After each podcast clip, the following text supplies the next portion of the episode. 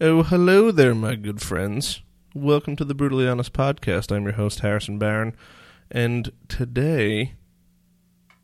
Nah, just I'm going to do that at the end. I just, I'm feeling it. By the way, when you are doing... When I'm on the microphone by myself, I just... Maybe it's just a little weird, but I enjoy the enjoy the sound of my voice. Anyway, welcome to the Brutally Honest Podcast. Um, go check out the website. Put a lot of work into it, um, and you can do a bunch of stuff from there. brutally honest podcast dot com. Um, from there, I'm going to move right into the giveaway. The Draft Top is going is still going strong for a couple more days. The ultimate beer drinking tool. It cuts off the inner ring of the the beer can, so there is no. Um, So there's no sharp edges for when you're drinking out. It basically converts a a beer can into a pint glass. Um, pretty super cool concept. Um, and they're doing they're sponsoring a giveaway. So if you're interested in in getting a hold of it, brutally honest podcast dot com under extras, you can go there and you can um, you can click on the link to enter in for your chance to win. Right after that, I uh, want to say a special thank you to the Nerds That Care. Nerds That Care was plugged like a dozen times tonight um, because the field works so hand-in-hand with what Adam, the guest, was doing. Um, so it was actually really cool, and we've actually used some of his products as well here at the Nerds. So to know that you know his stuff is legit, yes, it is one hundred percent legit. We've tested it, it works, and... It's super cool that his stuff, you know, access control, when you're trying to restrict somebody um, from getting in, in a certain area, or you are trying to work with the latest and greatest technology. That's what the Nerds That Care is doing. They are working on constantly trying to get the latest and greatest technology for your company. Um, basically, what some of their, their strong points are is, you know, security. Security is huge with technology, knowing when, when people are going in and out of the doors. Backups, um, making sure you're... information safe if there is a natural disaster or there is a disaster in the office, and encryption, you know, if there is a device that leaves the premise, is it going to be protected, and how is it going to be protected? Is it going to wipe the computer? You know, these are all things that a business owner needs to take into account, or somebody that has sensitive data. And so one of the other things that I touch on a lot is a lot of these people, if you're buying both of those, you might have, you probably have employees, and you got to make sure that your employees are running to an optimal level. And help desk support and a third-party I T like Nerds That Care is there to do that, to make sure that you're running at optimal levels, to make sure that you are constantly on the up and up and you're you're getting the most productivity out of your employees. So that's what the Nerds That Care does. Thank you so much for sponsoring. And my guest tonight is a gentleman by the name of um, Adam Messina, and he owns a company called ThinkReps. He goes over exactly what it all does. Super cool conversation. Super heavy in technology. Dude's just completely awesome. Um, love the shit out of him. And he, like, what he does is, like, kind of what we do, but, like, on steroids and, like, not really. Uh, it's kind of weird to explain. But he's super involved in technology and, and the latest and greatest. So uh, without any further ado, please welcome Adam Messina.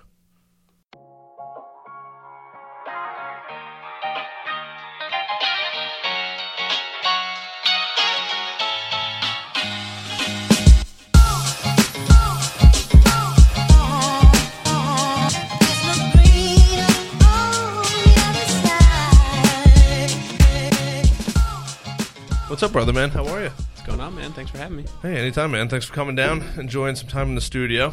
So I know that you've, you've I don't want to say recently, because you've been around for a couple of years now, but ThinkReps. Yes, sir. How did you get into that? Because that's a super interesting concept that most people have never even thought about, I would say. Yeah, I would say the average kid doesn't grow up and decide he wants to start a manufacturer's rep firm. It's probably not the highest, probably not the highest thing on, on people's list. I worked... in the security industry, basically my whole life, uh, whole professional life anyway. Uh, started working for a manufacturer when I was an undergrad in college. Okay. And just kind of progressed from there. It's the kind of industry that, you know, once you get... I, I'm sure most industries are that way, but once you get in, yeah, you, you know, yeah. It's hard to get out. Uh-huh. And, you know, kind of progressed my way through the industry. I worked for a rep firm years mm-hmm. ago called I D Sales and Associates, and uh, progressed from there. Worked for a couple of manufacturers, was ultimately working for a really big manufacturer covering... Northeast, and oh, wow. kind of got promoted my way into a role that was boring. Mm. Or I was basically sitting around doing sales forecasts every day, and that's really uh, not something I wanted to do. Yeah. So I decided to start a rep firm.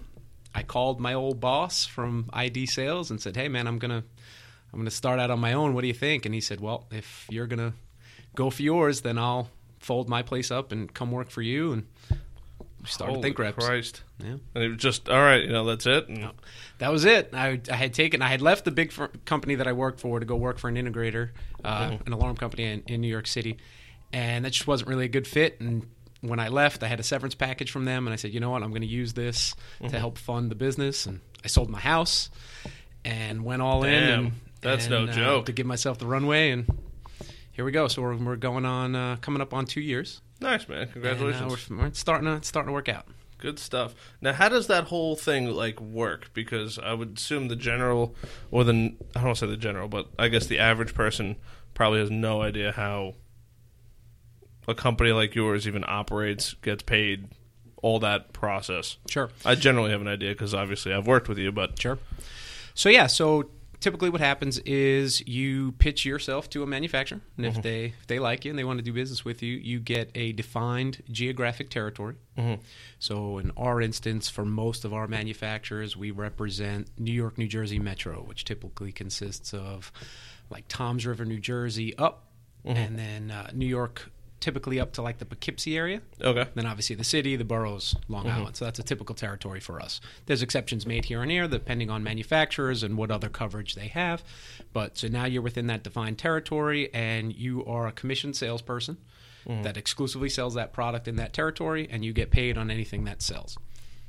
Damn. And that's it. You're just the only guy out there. Typically, there are occasions where there's there's more than one rep in a territory, uh-huh. but the ideal situation is it's a it's a single firm per geography, uh-huh. and you go out there and you're raising awareness of the product, you're doing marketing, you're doing trade shows. And you don't get a salary, right? It's no. just straight commission. one hundred percent commissions, typically in the five to ten percent range. Okay. So it's a it's a low margin yeah. business, but it's also a relatively low barrier to entry. I didn't yeah. have to invest and there's a super million low dollars. Risk. Uh, yeah, well, there's opportunity. There's opportunity risk, I would say. Yeah. You know, you're not, you once you quit your job and sell your house and, and you're out there grinding trying to make a living. Yeah, I would say there's risk there. But yeah, to your point, I didn't have to buy a million dollar building. I didn't have to buy a bunch of trucks. I don't have to yeah. pay a bunch of technicians. So it's essentially myself, uh, one of my teammates, Ivan, and I have a woman, Monique, with me that does uh, does a great job with marketing and, mm-hmm. and P R and that kind of stuff. And that's it. It's pretty. It's pretty uh, tight. Organization. Yeah, no, absolutely. Now, is there obviously you go well, you go shopping for products to sell. Sure. And I'm, I know that you went to the trade show, but the people that are listening don't. So, when you go to a trade show, what are you looking for as far as like when you see a manufacturer and stuff like that? Yeah. So, there's a couple of things that we look for. You know, obviously firms that are smaller in size. Typically, larger firms have already reached kind of the point where they have all their own direct salespeople. Okay.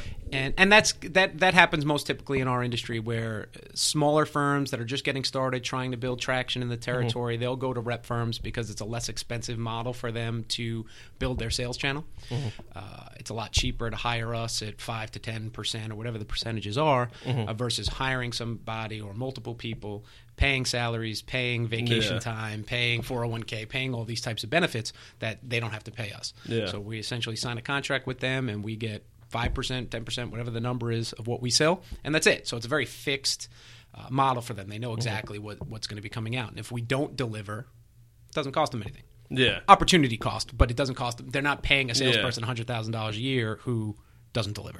Yeah. Right. So now when – like what happens if that company gets too big? So it depends. Some companies stick with the rep model, and, mm-hmm. and we we hope that all the manufacturers that we represent do. Uh, you know, you get a big company like Tyco. Tyco's a huge company. Yeah. Just, just recently acquired or merged with Johnson Controls. Huge company, multi-billion yeah. dollar business. And they still use reps. Oh, wow. Uh, so it, uh, Axis is one of the biggest camera companies. They don't use reps, right? Yeah. So it's uh, it all depends on the company and, and what their mindset is and and, and how they want to go to market.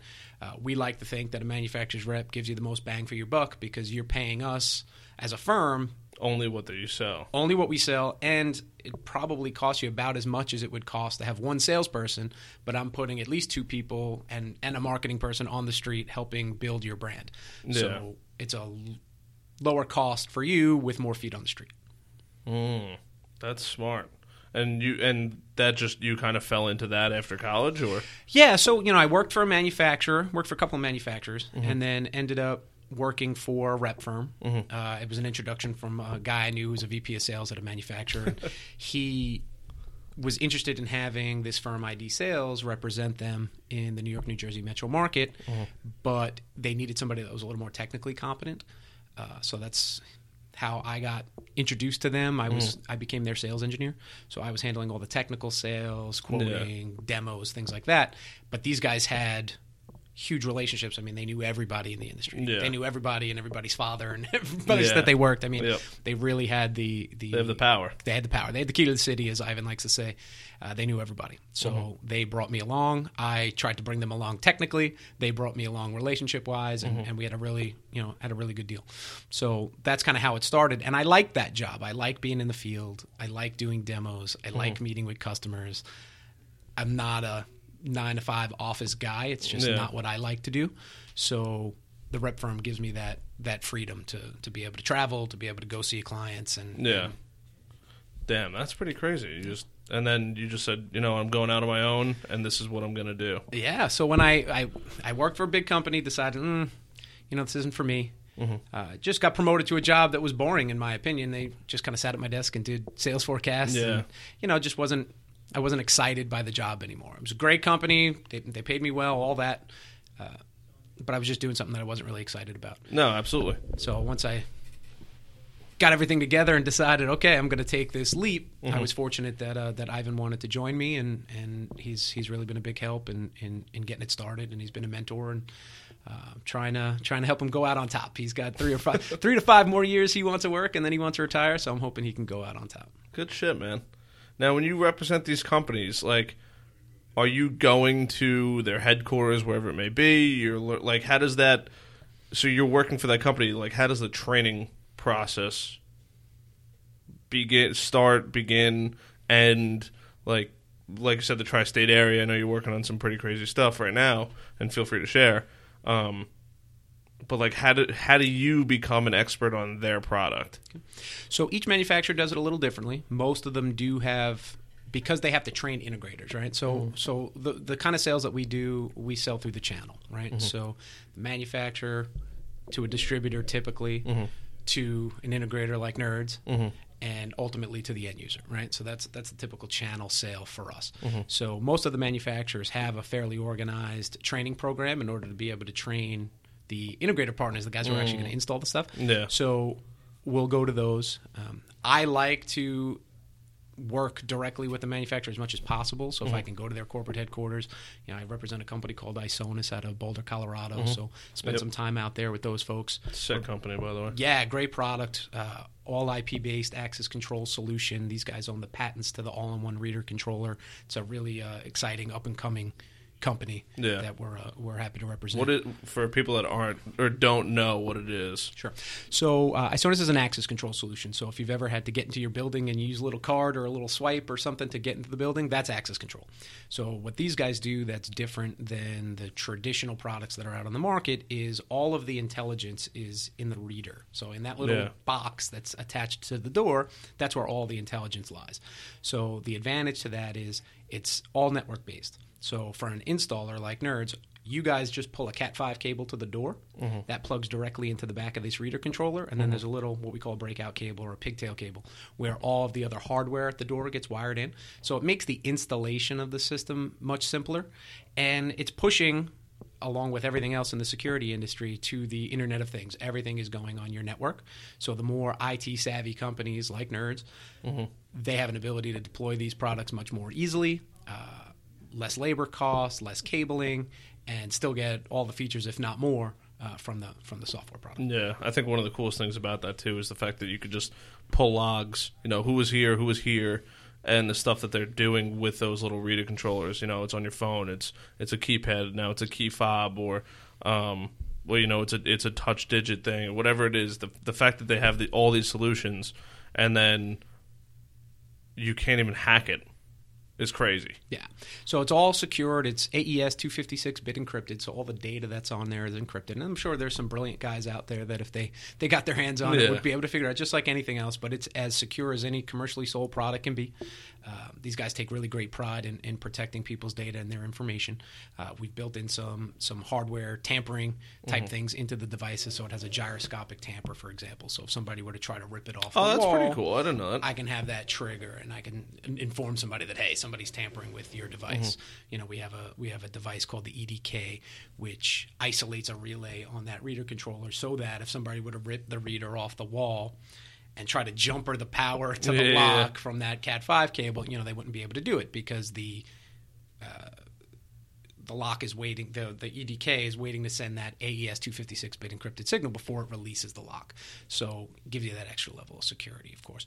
Um, so these guys have really thought of a, of a lot of a lot of potential concerns that people mm-hmm. might have with going to an I P-based access control solution, and we're we're growing the business. We're probably one hundred eleven percent year over year since we took over the line. So it's, holy uh, crap. It's been uh, that's it's, huge, it's been, man. It's been a pretty good run. That's awesome, man. Yeah. So now, how did you now? How do you link up with that company? Like, how do you go shop, like shopping and meet that company? Sure. So in this instance, I was lucky. I happened to have worked with the executive vice president, a guy by the name of Rob Leidick. I had worked with him at another company. He was a manufacturer's mm-hmm. rep, and I was a manufacturer's rep, and we both represented the same product. So we mm-hmm. had we kind of had a background. Uh, From that from that time that we represented the same product. And then he started working with my friend Monique, and that Monique uh, owns a company called Infusion Direct Marketing. She's probably somebody you should get on the show. She's more interesting than me. Definitely more interesting than me. But she owns a uh, a boutique P R firm. Okay. And they met at a trade show. Mm-hmm. Same thing. She was out there looking for looking for work, looking for opportunities. So she met uh, Rob at a trade show and started doing their P R and their marketing. Mm-hmm. And when I decided to start the rep firm and her and I started talking, she asked me if I knew Rob, and I did. Mm-hmm. So got him on the phone. We started talking, and uh, he decided to make a change with the existing representation that he had, and they hired us, and here we are. But that's a kind of an exception to the rule. You know, yeah. we already have that kind of baked in relationship. Most of the time it's it's going to the trade shows, it's mm-hmm. handing out business cards, yeah. shaking hands, kissing babies, you know, trying to, trying to you know, trying to trying to find an opportunity and, and building relationships. You know, I've been lucky that I said, geez, it's been eighteen years already that I've been in the security industry. Yeah. So we've been able to build a pretty good network of, of folks, and yeah. sometimes they recommend us, which is great. We always appreciate that. And I get a phone call from a manufacturer mm-hmm. saying, hey, some, we were looking and somebody said to call you, and that's always, it always makes you feel good. And, yeah, absolutely. So, yeah. Yeah. It's, a, it's definitely a super cool product. And I know that you've, you're working on that, uh, that drone. Uh, you, yeah, that was deep when we, when we started talking yeah. about that. There's, you know, there's crazy things in the security industry, and, and one of the biggest one of the hottest hot button issues, I guess, in security is, is drones, right? So yeah. you'd be shocked. I mean, if you read the paper, you'll see tons of events where, where drones are becoming a potential hazard, right? So yeah. there was a, there was a drone that crash landed at, uh, at the tennis, at Arthur Ashe Tennis Stadium mm-hmm. at the U S Open. Um, there was a drone that crashed in front of Angela Merkel in, in Germany when she was giving a speech, right? Mm-hmm. So now, fortunately, these were probably just hobbyists who trying around. to film something and, yeah. and got too close or lost control of the device, and, and luckily it wasn't wasn't done maliciously, but the potential for that kind of thing to be used ma- maliciously is, is is pretty big. So I represent a company called DeDrone, mm-hmm. which is based at a uh, German company with corporate offices in uh, in San Francisco, and they make a software called Drone Tracker, which allows you to monitor your airspace using R F. So we could put a couple R F of... R F is radio frequency. Radio frequency, yes, sir. So we put a couple of these antennas, depending on the size of your facility, we'll determine mm-hmm. the number of antennas that are needed, and we can get a, a, a dome of coverage around your facility where I can be detecting drones to a half mile out. Yeah. Now, what about G P S drones, though? Uh, so... There's all different kinds of, yeah. uh, of drones that are out there. Here, no, that's right. There's all different kinds of, of drone technology that's out there, and it's it's an emerging field. Mm-hmm. So as things become more popular, there'll be more uh, tools put in place. Uh, they offer a, a, a multi-sensor unit that can det- that detects noise, that can pull Wi-Fi, oh, that can Jesus. clip the uh, – we could potentially clip the video signal from the camera, so I can tell you what the pilot is looking at. Mm. Uh, I could triangulate the location of the pilot. So there's a couple of different things that, that we can do. Uh, but the, the industry is very, very young, particularly mm. in the States here. Um, two major organizations that are kind of involved – in this, or the F A A and the F C C. Yeah. And they both kind of think they should be in charge yeah. over over these devices. Well, yeah. F A A, you can curse, by the way. Okay. the, yeah. the F A A because it's an aircraft and the F C C because it's radio control. Yeah. So they both kind of are in a dick measuring contest to see yeah. who should be in charge of these things. And it's all about the money. Yeah, and and it'll, you know, it'll start to hash itself out. Unfortunately, what tends to happen is that we always wait for an event to happen where somebody gets hurt before anybody actually puts in some real action yeah, to solve any of these things. The exactly. So hopefully that won't be the case. Uh, we're working with some clients, you know, that have systems. Um, uh, I can't name anybody specifically, but uh, we have a prison mm-hmm. where we've put the system in place uh, here on Long Island. And think about that, right? So somebody buys a two hundred dollars, three hundred dollars drone.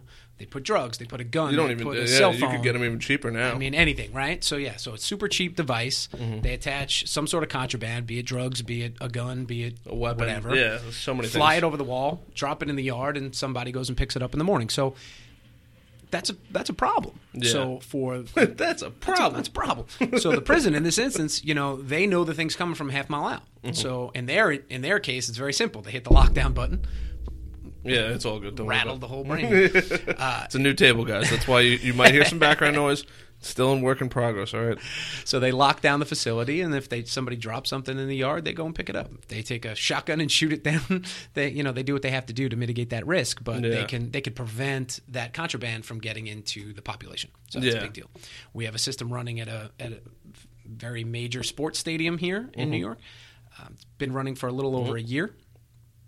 And again, same thing. They're they're getting detection from up to a half mile out, and they get a report. So they basically run a report every month, and it yeah. says, you know, you've had fifty-nine drones in your airspace this month, and this drone has appeared six times. Yeah. Okay. Why? Yeah. Why is that drone here six times? So now I want to know when that yeah. drone is in my airspace. So now I can tag that device, and as soon as the system detects it, I could send an email, light a light, ring a bell, whatever I need to do to notify somebody that this yeah. is now in the airspace.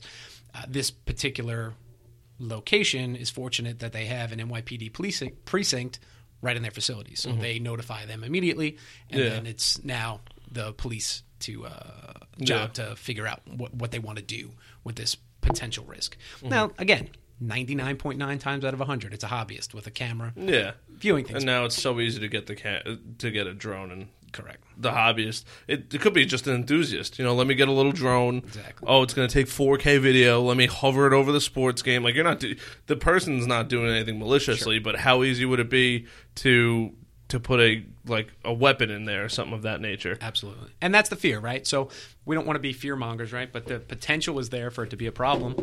Let's put a system in place that helps us detect it before it becomes a real challenge. Just for anybody who wants to know why there was a gap there, the lights went out. We were sitting here in the dark. Yeah. So I share a light switch with somebody, and they don't realize sometimes.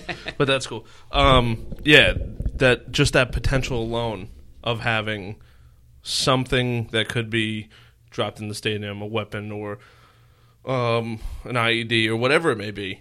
Um, I remember uh, years ago, I think at this point now, when drones, drones had really just become popular, and a kid attached a pistol to the drone, and it was just like his it was just a backyard experiment. He was just like, I wonder if I could do this. And like, am I against it? No. Like, that's what engineers do. Like, sure. They're just like, hey, you know, can I do this? Yeah, why? Like, that's how some of the cool shit in the world has been built, is just, can this be done? Let's just figure it out. And this this kid was like, hey, look, I can I can strap a gun to, and he built the drone and made it fire, whatever it was. And it was like, That was, that's super cool that you can do that, but it's absolutely terrifying, the fact that that is going to be the next level of technology. Absolutely. It's a it's a frightening thought. Again, we we, we don't try to be fear-mongers, right? But these are realities, unfortunately, now mm-hmm. of the world that we live in, that these things are possible. So while it's always a cat-and-mouse game, right? So there's smart guys like that that figure out how to put a gun on a drone, mm-hmm. and then there's smart guys like my guys at DeDrone who come up with software to be able to track this kind of stuff. And then there's even smarter guys elsewhere that are trying to, to defeat that. So you, yeah. you have this constant cat-and-mouse game. So we're talking to a company based out of um, based out of Alabama mm-hmm. that makes a makes a drone, mm-hmm. and the purpose of this drone is to catch other drones, right? Yeah, I remember you telling yeah. me about this. This is yeah, so it's cool. Crazy. So it's this gigantic drone, weighs like fifty-five pounds, which I believe is the the F, uh, F A A limit for the size of a drone mm-hmm. that you could legally build. So they built this big old fifty-five pound drone, and it's got a cannon on it. It's essentially a cannon, and it fires a carbon fiber looks like a grappling hook, right? Looks yeah. like looks like um, Batman. And then it opens up, mm-hmm. casts a net, catches the, the yeah. drone, yanks it, and then flies it to a safe location, right? Mm-hmm. Because the problem is, yeah, the first thing everybody says to me is, well, you know, can you shoot it down? Well, you're not legally allowed to do that, right? Because yeah. the other problem is if you shoot it down and it has a payload and it lands on somebody, I mean, now you, you've kind of done the job for them, right? So yeah. so we're trying to come yeah, we're trying you've to come up with ways job. to stop yeah. that. We're trying to come up with ways to stop that, right? Yeah. That are intelligent. So these there's companies all over the place and they're developing new and exciting technology out there. So that's part of my job yeah. as a rep is I go to these shows and I, I pull an hour hour a day or so and I walk the shows and I look in the little the little ten by ten booths, you know, mm-hmm. the little small booths there that nobody nobody goes to otherwise. And I go check them out and I try and find new technology, new things that that, yeah. uh, that we could represent, that we could help grow, mm-hmm. and that are complementary to the rest of the stuff we sell. So like I have this DeDrone product. It's awesome. They do this software. It's amazing. Well, now how do I catch it, right? So that's yeah. that's where the conversation would always tail off because, oh, we could do all these wonderful things. And then somebody says, well, can you catch it? Can you shoot it down? And then I start to drone on about the F A A and the F C C and they're measuring oh. their dicks and talking about legalese and blah, blah, blah, blah, blah. And the conversation just literally trails off. So yeah. my hope is we partner with this company that makes this yeah, drone catcher. Yeah, it's not going to be one one solution. Maybe you can offer a full solution, but it's it's multiple pieces sure. of different things that'll that'll be that one solution. That's right. And that's the best that's the best bet when being a rep is being that connector, like finding all of those different pieces and pulling them together. Mm-hmm. Because that allows me to represent to you a complete yeah. solution, right? What happens or what becomes challenging in the security space for a manufacturer's rep is we the pendulum has started to swing back toward individual manufacturers wanting to provide an end-to-end solution, which mm-hmm. I get it. It makes sense for them. They want to it's sell tough, each though. piece and component, right? Mm-hmm. For a rep, that's challenging because you can't have all of your eggs in one basket. Mm-hmm. Like in an ideal world, you'd have five lines that each did twenty percent of your revenue. I mean, that yeah. would be that's the perfect world, yeah. right? Because God forbid you lose any one of them, it doesn't put you out of business. Yeah. When you have a line and it's ninety percent of your revenue yeah. and they decide they get a new vice president and he decides, no, I'd rather have direct salespeople. Mm-hmm.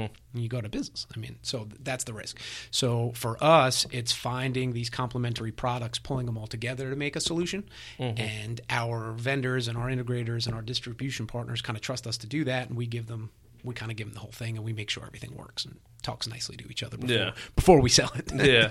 The, um, I remember seeing a video too online. It was, I, it was like a Facebook viral video and it was, and they were training eagles to snatch. I'm sure you've heard, I'm sure you've seen this, or at least heard of it. The eagles were trained to snatch a drone out of the air, and people were like, "This is like the best thing that we have." Like, what, like what? You can't stop an eagle, for at least I mean to to some degree of, or you know, it's going to snatch it out of the air, bring it back to you for the most part, or at least bring it to the ground safely, like. Genius. We're rehabilitating the uh, the falconry industry, right? So that was a, that died in the eighteen hundreds, and now all of a sudden falconry is like the hot new thing. Yeah, you know, it's like everything old becomes new, right? So there are guys out there that are training falcons to to, Smart. to catch these drones. In Japan, they're really focused on the on the robotic side, so it's definitely the drone versus drone mm-hmm. kind of thing, um, which has become pretty like popular, which is good for me because I can't I can't sell falcons, right? So. Why not, really, man? Well, I guess I could. It'd be really hard to, to sell falcons, but I could sell I could sell another drone. So uh, that's I'm kind of going with the robotic method too. Yeah. But I, I had met with some guys, uh, some N Y P D counterterrorism uh, officers, mm-hmm. and this, they actually have two full time. At least at the last time I, I spoke to them, there was two full time guys on mm-hmm. N Y P D counterterrorism that, that deal with drones only. So yeah. that's how serious you know this thing is. Two full time N Y P D guys. They specialize in drones. Yeah. And this guy was telling me he went and looked up a product uh, out in England. They went to do some presentation, and I won't say the name of the product, but it was a basically a shoulder fired cannon. Oh, I, I think I was telling you this. Yeah. So it was this basically so shoulder fired cool. cannon, this gigantic cannon, and it fired a mortar. And the mortar exploded and casted a net. Yeah. And the net can it's got a parachute and it flies the you know, flies the drone to the ground safely, right? So officer's telling me drone comes flying by, he pulls the trigger, he misses. Another pass, drone comes by, he takes the thing, boom, misses. Third time, drone comes by, boom, he fires, he catches it. He's yeah. all excited, right? Oh, I got yeah, it, look at yeah. this thing works. He looks on the face of the the guy who manufactured the thing and says, oh, I got it. You know, you should be excited. He goes, mm. Yeah, but it costs ten thousand dollars every time you pull the trigger on that thing. Yeah. So basically a thirty thousand dollars demo. But the point is there's lots of companies out there that are trying innovative ways to to combat this problem. And, and that's part of my job is to find those different companies mm-hmm. and put them all together. Damn, that's crazy, man. That's Dude, absolutely crazy. It's wild stuff. Drones. Who would have thought? Uh, you know, it's it's like anything else, man. Technology technology is wild. It's, usually it's invented with the best of intentions. Yeah, and, well, not always. But. Well, I'd like I'd like to give people the benefit of the doubt that yeah, most people aren't trying to trying to end the world. Invented with good intentions, but ultimately people figure out ways to do dumb shit with it, and yeah, and, and that's the battle we fight every day, right? You want you want cool stuff. Like I dig drones; I think it's fun. You know, yeah. I, I like to fly them. I like to operate them, and you know, it's neat.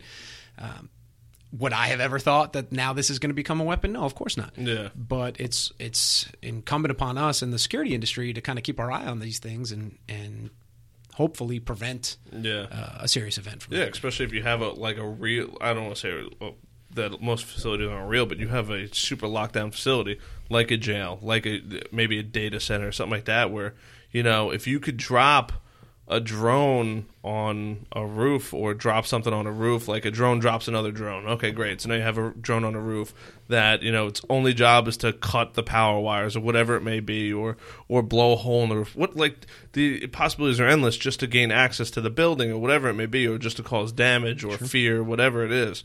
The fact that, and, and this is stuff that we think about all the time in, in the technology world and here at Nerds, not to maybe that degree, but, you know, what what does happen if there's a data breach? What does happen if somebody's just, you know, you have a disgruntled employee and they just wipe the whole place clear? Sure. You know, it's it's possible. I mean, we see it. I don't want to say we see it all the time, but you know, somebody comes somebody comes to us, hey, you know, I found you guys on the internet and I'm kind of in a pickle because I had an employee and everything was set up the wrong way from the last I T guy, and they literally they destroyed everything. Sure. Well, now what? Like, did you have a good backup? Did you have, you know, did they steal a laptop? Did, was it encrypted? Like, that's. And that's only a small business. Like, we're not talking about, you know, P S E G, LIPA. You know, you have sure. you hit the master switch to just, oh, we're gonna set Long Island back to the Stone Age. Boom! Like, that's a real threat that most people don't think about. Absolutely, critical infrastructure is huge. You know, we're we're doing our very best to help secure some of those facilities. Mm-hmm. Uh, and again, it's incumbent upon us in the security industry to, to work with these folks and, and make them aware of, of new technology that's out there. They're out there doing their job every day, so our job is to find what they need to do yeah. their job better and bring it to them, because they, you know, they're they're simply too busy doing what they do. So my job, my firm's job, is to go out and find that find mm-hmm. that solution to the problem that they yeah. may have not realized that they have yet. Now, do you sell or do you rep represent any drone? drones? I don't. Um, I would. I was going to say, how ironic would this be? I would. I mean, you know, it's wasn't Joe Dirt. You sell the you sell the firecrackers and you and you put them up the frog's ass, and you're a vet, and you you know you get them on both ends. It's good biz. Um, yeah, listen, you know, like I said, the technology side, like I, I would have no problem doing that, because I don't I don't think that's irresponsible. I think yeah. I think when you're selling a a, a product, you're doing so with the expectation that people are doing the right thing, right? That's everything. Um, yeah. For the most part. I yeah, mean, for the most part. I mean, unless you're selling, you know, selling heroin on the streets, you know, people probably aren't doing the right thing with that. But the reality of it is, from, from what we're selling, we're selling yeah. a device. It's a, it's a, it's a toy. It's a tool. Um, and you hope people are doing the right thing. So I don't sell anything, but it, it, I would. Mm-hmm. I would if some drone manufacturer yeah. came up to me and said, "Hey, you want to you want to sell drones?" I, I I wouldn't be opposed to it. And like I said, if I if I partner with this other company that I was telling you about, they make a drone that catches drones, right? Yeah. So I would I would absolutely represent that. There's other products too. There's a there's a company called Nightingale. Um, I shouldn't give them a plug because they don't they don't pay me any money, but there's this company called Nightingale, and they make an autonomous drone as well. So mm-hmm. you have these drones. They're in this cabinet. Uh, they're pretty large size, and they're they're spread throughout your facility like a campus, mm-hmm. and they do tours of your facility for you where they're videotaping. Or, oh, that's or really like cool. The owner of the company has a demo video that he that he has on YouTube, and uh, he pulls up to his front gate. They hit the button, the drone takes off, flies to the front gate, shows you know videotapes who's coming in the door, then turns around, flies back to its charging station. I mean, it's pretty wild stuff. Oh, so yeah. there's there's tons of use cases for this stuff, and. Um, It's an exciting part of the business to be in, mm-hmm. and hopefully it'll at some point become lucrative. Uh, I mean, right, I right think now it's, it's already a, lucrative. Right now, it's a lot of exciting conversations. It's the buildup. Yeah, yeah, it's the buildup. It's absolutely the buildup. But we, we, we think it's something that's it's going to get more and more important as time goes on, and yeah. we're trying to get on the forefront of it. The um, I don't think people realize the the power of the drone um, to have, especially like Amazon's doing, or Amazon's right at, right now in Europe is actually I think they're they're testing their their drone infrastructure as far as you know. Oh, you have Amazon Prime? We'll prime it to you in two hours now. It's not, you know, it's not four hours. It's not two days. It's not a day. It's it's two or three hours. And, you know, the the warehouse pops it out, goes into a drone. Drone flies over whatever, ten, twenty, thirty miles, drops, lands on, if I saw, if I remember the video correctly, they put out like a, like a big A. It's like a two by two A. It's like a little roll up. The drone recognizes, oh, there's the Amazon logo. All right, let me you know, let me land or let me hover like two two feet above it. Drops the package up and away it goes, and totally cool with that. But the I mean, I guess the one thing is people are freaking out about the violation of oh, you know, this is my personal space. Well, when you buy the house, what do you actually own? Do you own to the to the to space? Like what what? What are your air rights? Yeah, Will, what are your air rights? A lot of, I think a lot of it right now is like one hundred feet above your house. Anything, like that's as high up as you own, and then you own, I think, like thirty feet under. Anything after that is, so you're not dealing with this flat surface anymore. You're dealing with a cube of space. I mean, I live over, over in Bayport on the water, and the big one of the big controversial topics right now is, you know, if people are fishing technically on your property, mm-hmm. but they're allowed to because they're in the wa- they're on the water. Sure. They're not on the ground, so they're actually not on your property. And then it's a whole, you know, oh, you know, that's that's my area. Well, not really, because you only own the land. You don't own the water that flows above it. So it's a, it's it's just a super controversial topic. There'll be yeah, and there'll be more and more legislation that'll come along. So it's just like anything else, right? As soon as the politicians get involved, so there'll be there'll be more legislation. Um, Big companies like Amazon, because they have the ability to influence government decisions, yeah. um, they'll help steer legislation in their in, in their favor, yeah. and and it'll it'll happen. I think it's a I think it's a ways out before you'll see any real critical mass mm-hmm. of anything being delivered via drone. But it's I mean it's it seems bound to happen from from everything I've seen, everything I've read. The industry that I'm in, it just it seems like too many large companies are getting involved or at least expressing interest in this. Mm. And once you get that big heavyweight like an Amazon or somebody like that with lobbyists and all this ability that they have to influence uh, lawmakers, they'll they'll start to get their way unless mm. someone. so yeah. so you'll see this more and more and more. And it's you know it's like anything else. Again, right now it's a. It's fear. You know, people are nervous because it's a it's a new thing that they, yeah. they're not anticipating or, or haven't anticipated. It's different. People hate change. It's going to happen. It's it's it's going to happen. And and you know what? It'll be fine. Yeah, everybody yeah. everybody will get along fine. Like, yeah. It'll, it'll, no, if they don't, it's it's written in legislation at that point. It's just it's crazy to think. You know, we're getting to an we're getting to a point in the world where you want something, it's immediate. There's no more. There will be almost no waiting at this point in the world. Like you need to pull reports for an ISONAS, they're there. You need to track a drone, it's right there. You know you can get notifications right there. I mean, you want you want to know when somebody walks in the facility, you can get an email from it. You can get a text message from it. Like it's like there's so many things that are set up. You know, you want to be extra secure. Maybe somebody steals your your card. You know, now you can do facial recognition to some degrees. Absolutely. You know, yeah, we re- we represent a facial recognition company, actually. It's a company called F S T Biometrics. Okay. So these guys are R and D out of Israel. Mm-hmm. Product was developed as with the concept being of an easy pass for people, right? Okay. The, the founder of the company, General Farkash, he says that, you know, ninety-nine point nine percent of people are good, so why do we hassle everybody? So mm-hmm. the idea was let's come up with a way, just like your, you know, T S A pre-check kind of thing. Yeah. Uh, let's do the background checks first. We'll confirm that these people are, are safe and they're the good, you know, they're the good ones, and let's speed them through the process of, of entering the country. So it started as a border patrol solution, uh, but we're using your face. So the camera uses a five megapixel camera and does what we call in motion identification or I M I D. That's it. Only five megapixels. A five megapixel camera, and I can detect you to a degree of a three in t- currently it's a three in ten thousand uh, false accept rate. So it's it's pretty pretty darn accurate. Yeah. Uh, to be able to speed people through, and, and we we implement this as part of access control solutions as well. So this can either be a small standalone system, but in most applications, this is integrated to uh, a full-fledged access control system, like mm-hmm. a, like an S two, like a Linnell, like a software house. Uh, for those that don't know, those are some major access control platforms that are out there. Um, ISONAS, obviously, that I represent.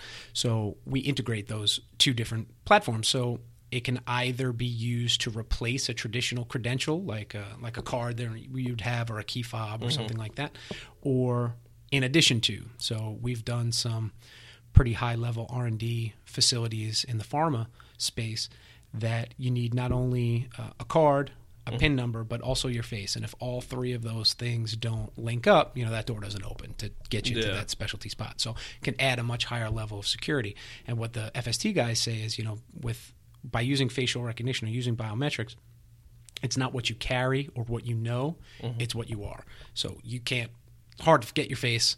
It's hard, yeah. hard to change your face. You know, you mm-hmm. really have to go out of your way, versus finding somebody's card in the parking lot and using that to gain access to a facility, yeah. or uh, a PIN code that somebody tells somebody else and they use their PIN code, and now you don't have any real way to track. You know, the PIN code is what opened the door, but you don't know whom pressed the button on that yeah. PIN code, right? So by combining or adding the biometrics, it significantly increases the overall security and gives you a much better uh, audit trail of, of what has actually happened. Yeah, I was just uh, I was watching a webinar the other day for a company, and they do um, like time clock solutions, and I was like, oh, you know, this is pretty cool. And, like, whatever, we all get what we all get what time clocks do. You know, you've got to sure. make sure your employees are in at a certain time, out at a certain time, whatever it may be. And uh, they're like, oh, the really cool part about our software as opposed to another person's software is, you know, you can download it on your phone. And I was like, all right, that's pretty cool, but you have to allow location on it. Mm. So, you know, if you if you're a general if you're a G C and everybody's supposed to be at the yard at nine o'clock and somebody's not showing up till nine thirty, ten o'clock, or even showing up till lunch because they punched in, you know, well, you're screwed. So now this thing says, you know, it'll say John punched in at, I don't know, one forty eight um, Knickerbocker Way, or whatever it may be. Okay, great. Well, that's not where the job site is. So let's. First of all, is that a bar? Is that a restaurant? is that is that his house? Is that a friend? Like, wh- like why why is he not there? And then it also gives you, you know, your accuracy. Is it low, medium, high? Um, high meaning we know he's there, and low means, you know, he's probably in the general vicinity. Maybe, you know, all right, if he's a little off off site and self service isn't that great. All right, so he's off site. He might just be he might be there, and it's just not that not that accurate. And I was like, wow, that's that's pretty interesting. And he goes, it's great for, you know. You're, when you pay these people to be on site, you know, you have an electrician, you have a carpenter, all these people, a G C. Hey, you know what? All, if I'm paying you, oh, I don't know, let's say a million dollars, I want to make sure that, you know, you allotted for five thousand hours or, or one hundred thousand hours or whatever it is worth of work, I'm actually getting that out of you. Sure. And you're not screwing me saying, you know, it's going to be thirty thousand hours worth of work and it – it only takes you fifteen. Well, now, just because you quoted it at that point, why am I paying you if you're not actually doing that much work? Sure.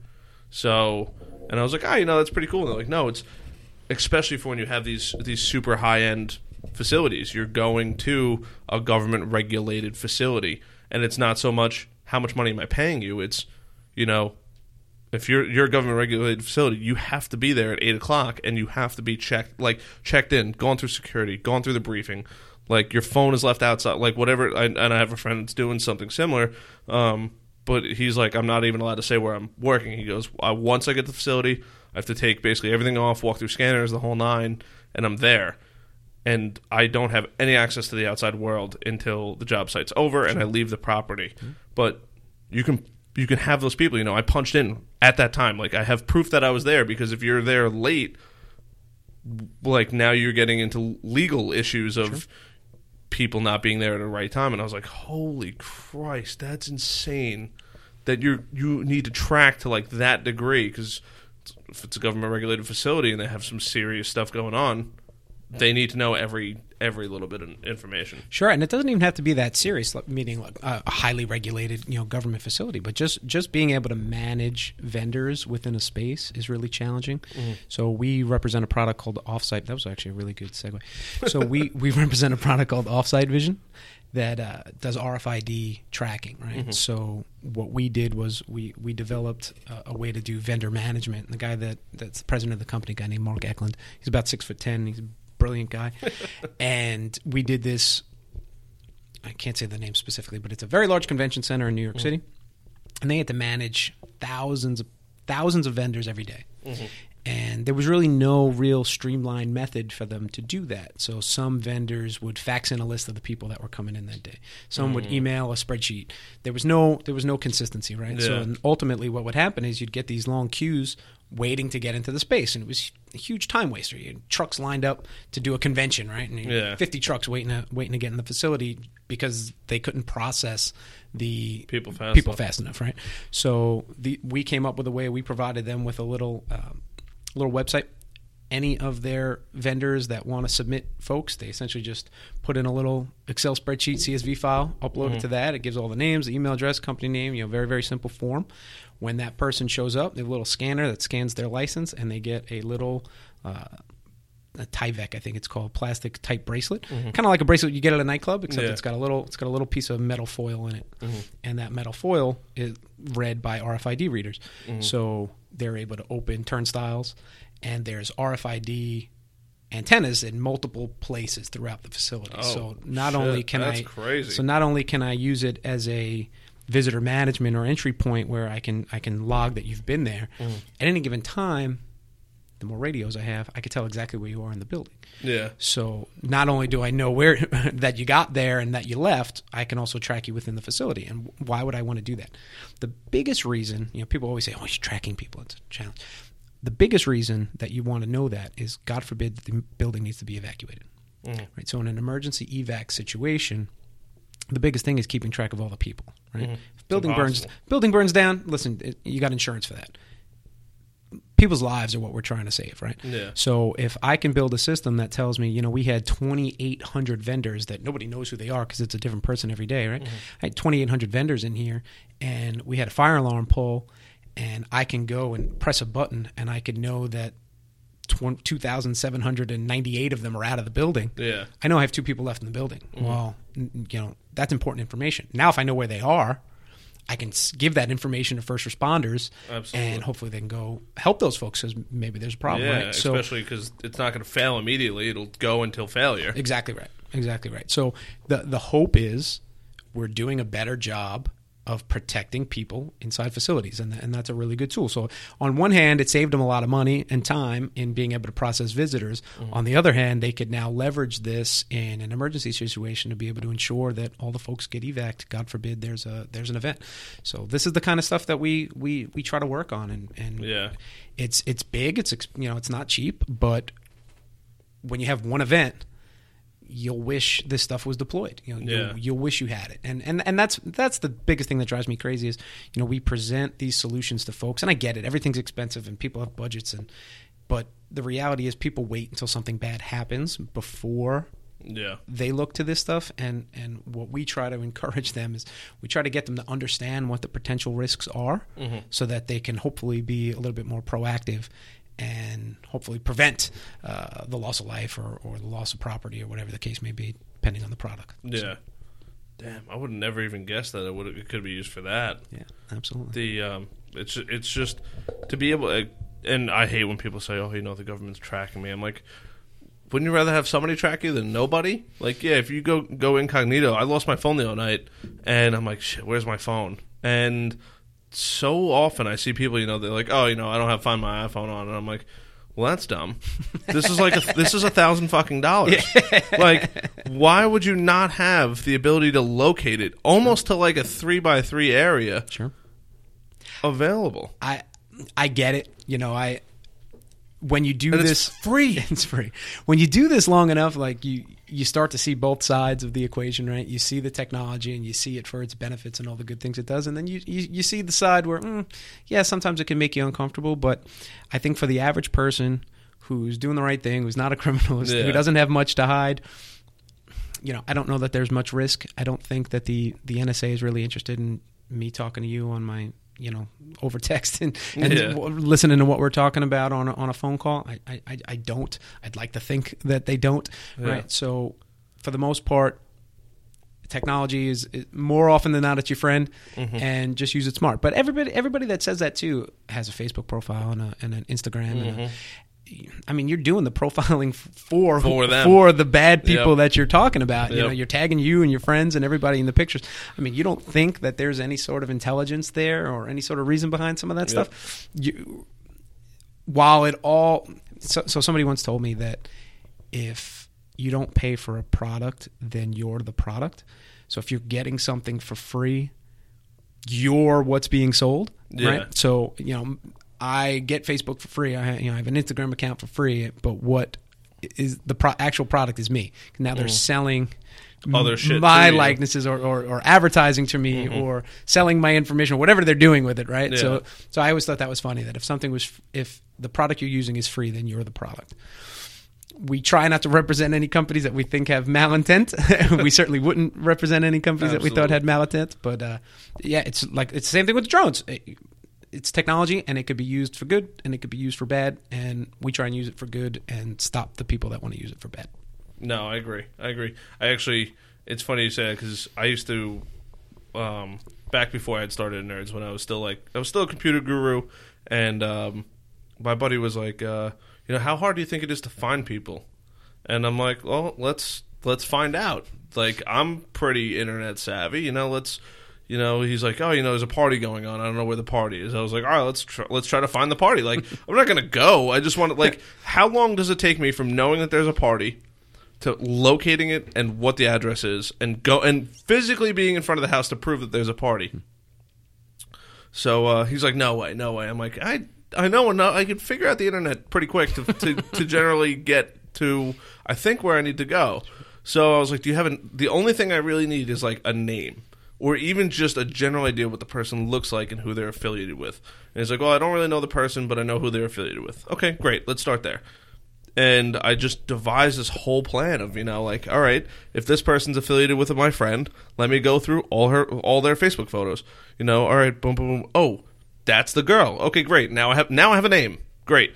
So now there, now there's a name. All right, so what, what district are they from? What school district? Everybody puts their fucking high school district down there. Chances are you probably live in there. Still.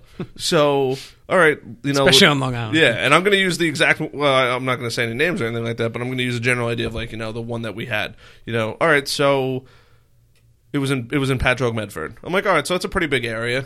It's going to be maybe a little harder. I'm, I'm like, all right, so I have a name. Okay, so who else are they affiliated with, you know? And let me see if I can see, does she is she public or is she private? Oh, she's she's public. So now let me see if I can find any houses, you know, with house numbers there, you know, okay, so if it's a higher house number, maybe there's only a couple, maybe there's only a dozen streets that have those house numbers. Okay, all right, so she, maybe she lives down the, around this area. I'm like, you know what, even better.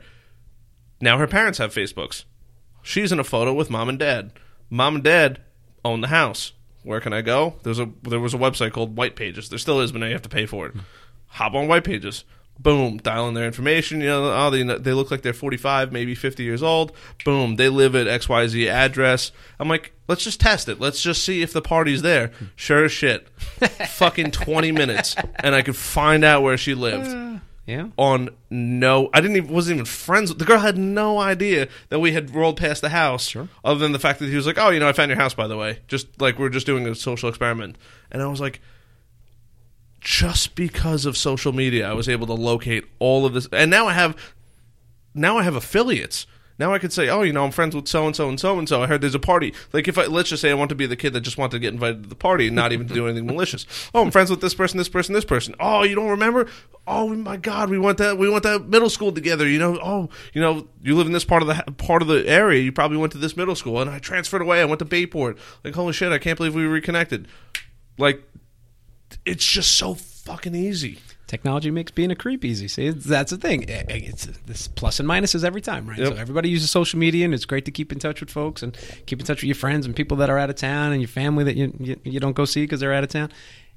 but I could use it to be a creep, you know. Yeah. I was and, just and like, it let's makes, just makes things easier, right? Like, I don't care, but like, let's just see how long it would sure. take me to get there. Yeah, highly interconnected world, and even in a in a place like Long Island that has millions of folks, I mean, mm-hmm. there's there's enough touch points there where you can you can gather up that data. Hey, hell, I used that basic same methodology to duck an ex-girlfriend for like mm-hmm. two years because yeah. she posted everywhere she was, so I knew every place not to oh, go to not run into her. So you know, it's uh, it works it works for good as well.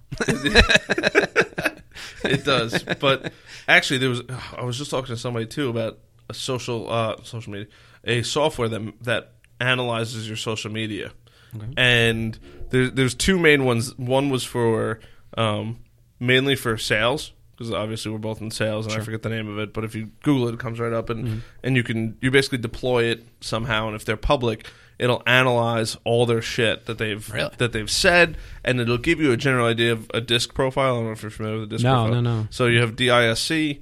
Um, D is like dominant. I is I is like a talker, very outgoing.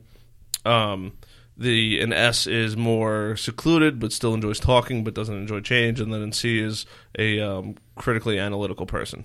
So like you, so it's like a, it's a quadrant, and you you know everybody falls into one chunk of it, and there's tests and stuff like that. But it would analyze your social media and say, you know, this person is a high D with some C in them. Okay, so that means, you know, if they're very dominant, they are a quick decision maker. They pull the tr- they will they'll pull the trigger, no pun intended, quickly. And then, you know, they also like to look at the facts and say, you know, all right, you know, these are the facts I need. Boom, I can make my decision. Good to go. Okay. Whatever it is.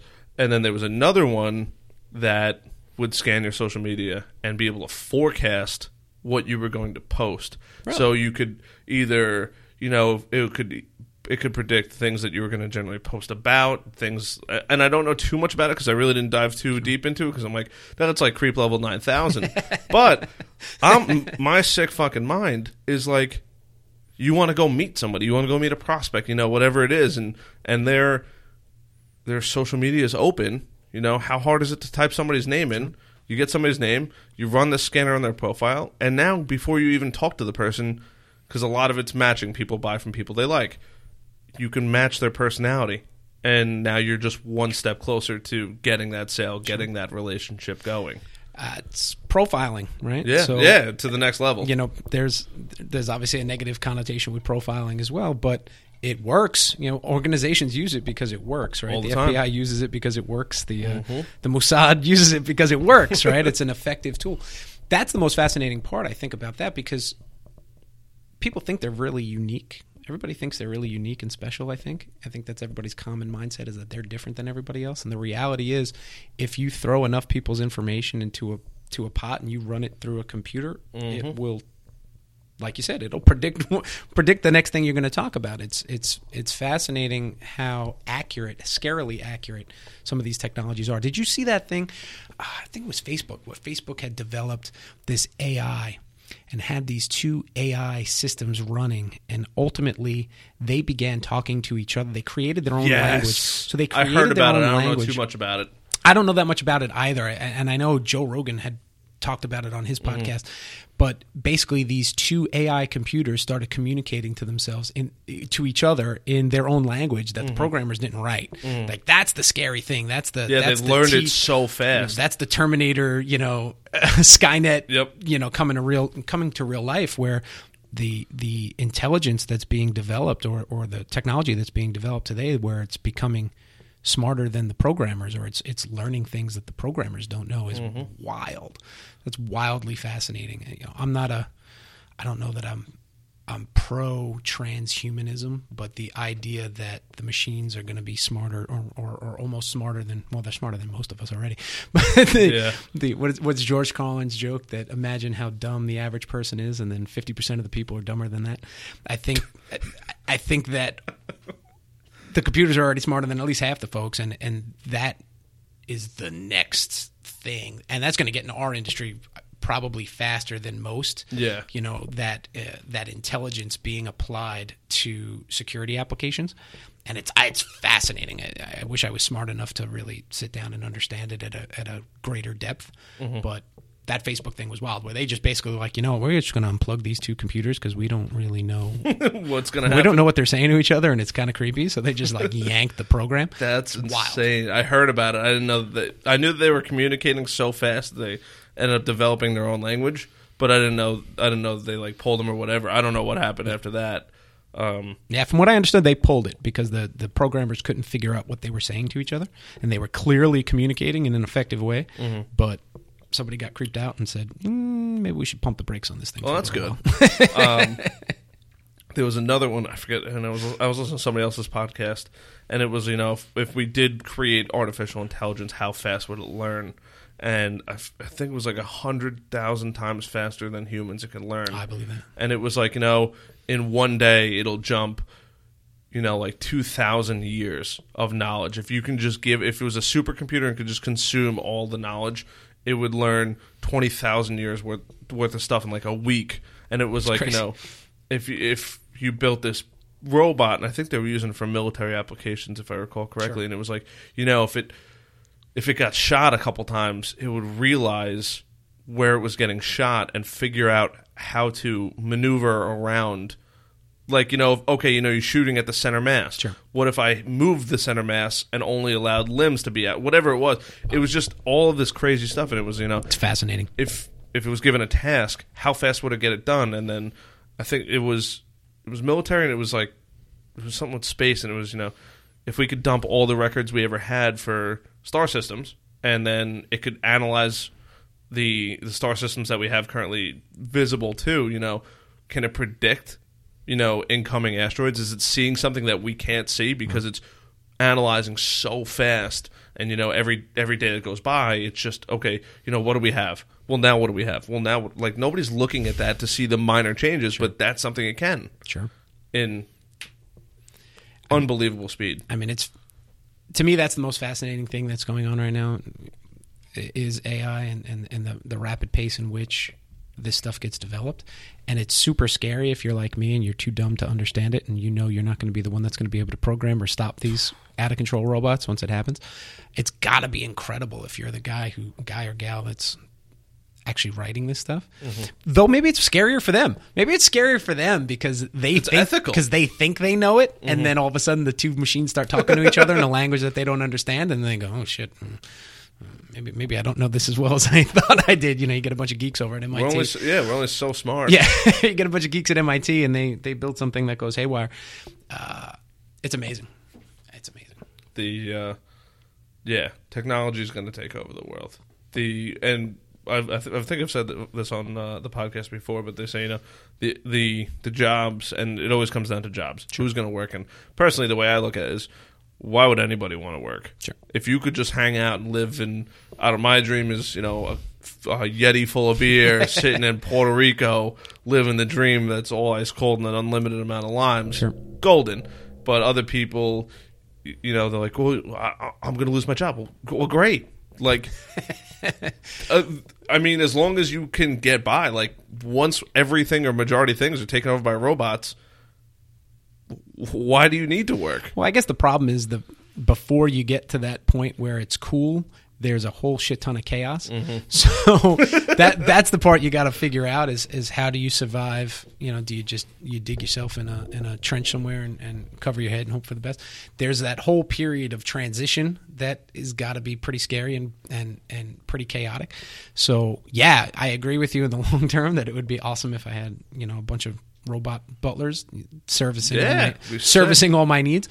But how do I get past the part where now everybody's out of a job and pounding down the doors to take food from, to steal food and, but, but and water because they don't have any money to, to pay grow for the it. Food. You, like, I, I hope so, but are they going to give it away for free? See, that's that's always my fear. Is, is mm, so who co- so like who that. controls the technology, right? So if I'm Apple or Amazon, and I'm not picking on them, I'm just using those names because they're huge companies. If Apple's now the only place where you can get food. Well, Apple don't give phones away. I would assume if it got to that point, they wouldn't give food away either, right? They're a, they're a money-making endeavor. Yeah. Amazon's not out here to, to, to feed the masses. They're here to make money, right? So yeah. if these large – and these are the companies that are going to be in charge, right, mm-hmm. if if this type of technology takes over. So now you're stuck with dealing with a large enterprise that has control, and and you, if you don't have the resources to to buy what they're selling, you're mm, shit sure. out of luck. I didn't even think about that. You're shit out of luck. Did you see Idiocracy? Did you ever see the movie Idiocracy? No. It's a, you should watch it. So it's a uh, it's a the guy who did Beavis and I guess it was the guy that did Beavis and Butthead. I forget his name. Uh, Mike Judge. Okay. Mike Judge movie, and it's uh, I think it's incredibly relevant to our time right now. Essentially, it's how dumb people get. People get dumber and dumber and dumber over time, mm. and how companies, you know, basically the only place to shop in the future in, in, in, in this in this movie is uh, is like a gigantic Walmart. Like it's the only thing. It's one just a hundred oh, miles long. Hundred that, like, that's the only place to shop, and the the the people get to the point where they're watering their crops with Gatorade. Like Gatorade's the, you know, it's what plants want, you know, is the, is the slogan, what? Right? So they're basically watering plants with Gatorade. And ultimately a guy ends up getting, a guy from our time mm. or the current time, uh, you know, gets trapped in this, in this, um, like a time capsule, and mm-hmm. he wakes up in the future. That's how he ends up there. Okay. And he's just like an average everyday, you know, yeah. schmuck in his time. But because time has gone by so far and people have gotten dumber and dumber and dumber all the time, he's the smartest man in the world now. So he oh. wakes up as the smartest guy in the world. So ultimately in this movie, he ends up, you know, saving the world by changing Gatorade to water, and they actually start growing crops again because people were starving to death, right? So it's a it's a wild it's a, it's a wild movie. You have to see this movie. That's crazy. Yeah, it, I like but, the idea. But the, the concept is the concept is hilarious and, and and really relevant. You know, you have you have the dumbest, you know, folks, and all they do in this movie is is screw and make babies, and then the smart people, like, don't they? They're they're too smart to. They say, well, you know, in this in these trying times, to bring a baby into this world, and they keep flashing back to these two mm-hmm. couples, and these dumb idiots that, you know, too stupid and can't afford and and, and are just horrible horrible people make fifteen, twenty babies, mm-hmm. and the smart folks just start dying off because they stop making kids, and that's that's kind of the the path that this movie takes, and yeah. it, it, it pushes it out two hundred years or something like that, and now you have nothing but dumb folks and big stupid buttons that people push, and you know the yeah. doctors are dumb and everybody's dumb, and the smartest man in the world is just some average chump from from our time. Yeah, who, who didn't who, who knows not to spray Gatorade on the crops to grow food. So I don't know. It's it's a it's a wild movie, but it, I find it very very apropos to what's going on today. Yeah, nuts, man. So check that one out. That's uh, Idiocracy. It's a Mike Judge flick. Idiocracy. All right, I'll give it a look. And it's worthwhile. Is it on Netflix? Uh, probably. I would, right. I would venture a guess and say, well, there's another company that's going to take over the take over the world. It's going to be like four companies left. Netflix is going to end up being one of them. Do you think Netflix? I don't know. You, any of these big media companies are are, are, are scary because they, they start to shape the mental landscape, you know, because they're able to pr- present this information to you, right? So mm-hmm. any of those companies are kind of scary to me, and Apple and Amazon and all that, but...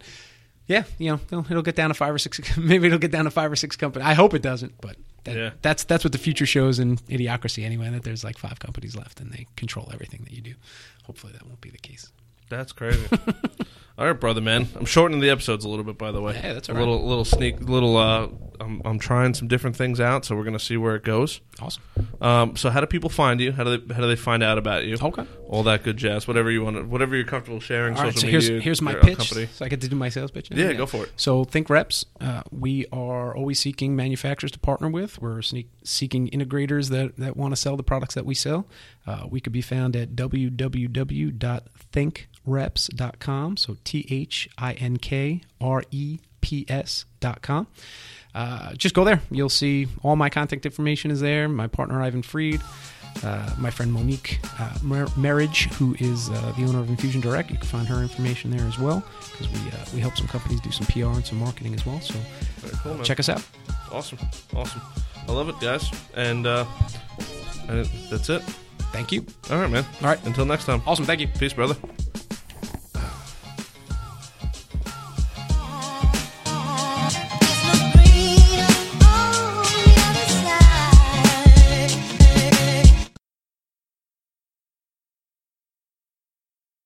What's up, guys? Thank you so much for listening to the Brutally Honest Podcast. I'm your host, uh, Harrison Barron, and thank you so much to Adam for being on. Um, some quick things that I just wanted to go over. If you enjoyed the show, please subscribe. It just helps get my numbers up. The and it makes me feel good. the that's pretty much it. I mean, it doesn't really do anything else um, other than, you know, once when I have a higher profile person, they say, you know, how many downloads do you get? You know, the higher downloads, the more likely the person is to come on. So it is give me gives me a little bit of a bargaining chip. With all that being said, you can go to the brutally honest podcast dot com, revamp the website, go check it out, and under extras, you can go in for your chance to win a Draft Top, the ultimate beer drinking tool. Um, cuts the top off of a beer can.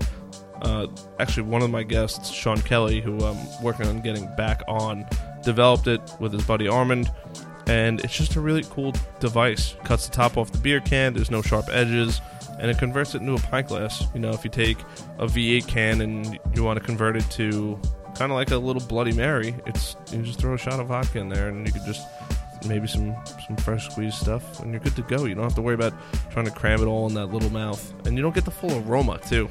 Loses a lot of the, uh, the ambiance. I think that's the right word. But super cool toy. Uh, toy, beer drinking device, comes with a bottle opener on it. It's built really well, taken to the beach, taken to parties.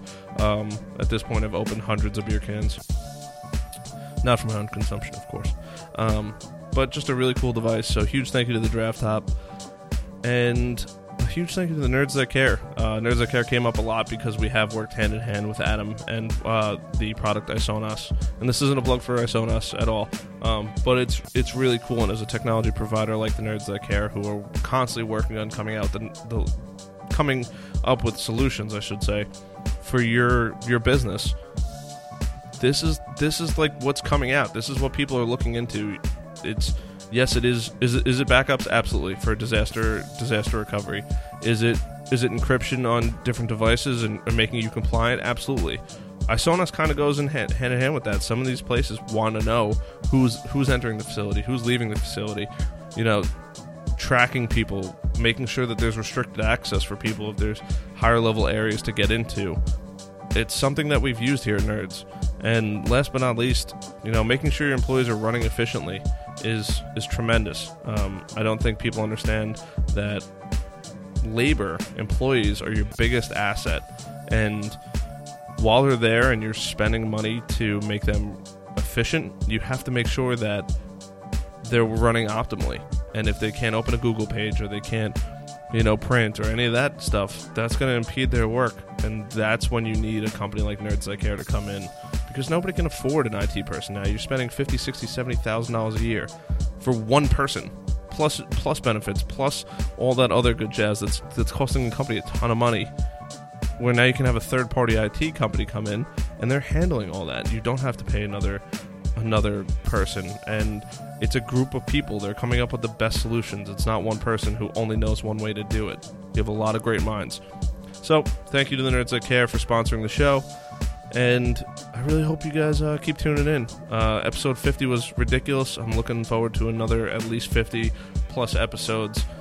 Couldn't couldn't do it without you guys, and the outcomes of what's happening right now is is ridiculous. People are finding out about other people just because of the show, because they've listened, and honestly, that makes me feel so warm and fuzzy inside. Um, it's the coolest feeling when somebody says, "Hey, you know, I know about X Y Z person," and I don't want to give anybody an extra plug because I heard them on your show and I listened to your show. Like, that's the coolest thing in the world, that I get to be the person that connects them through a, me- a form that makes me feel good, and I get to enjoy it too. So that's just some of the stuff that's like coming about. It's it's fucking it's just the cool shit. Anyway, thank you guys so much for tuning in, and until next time, peace.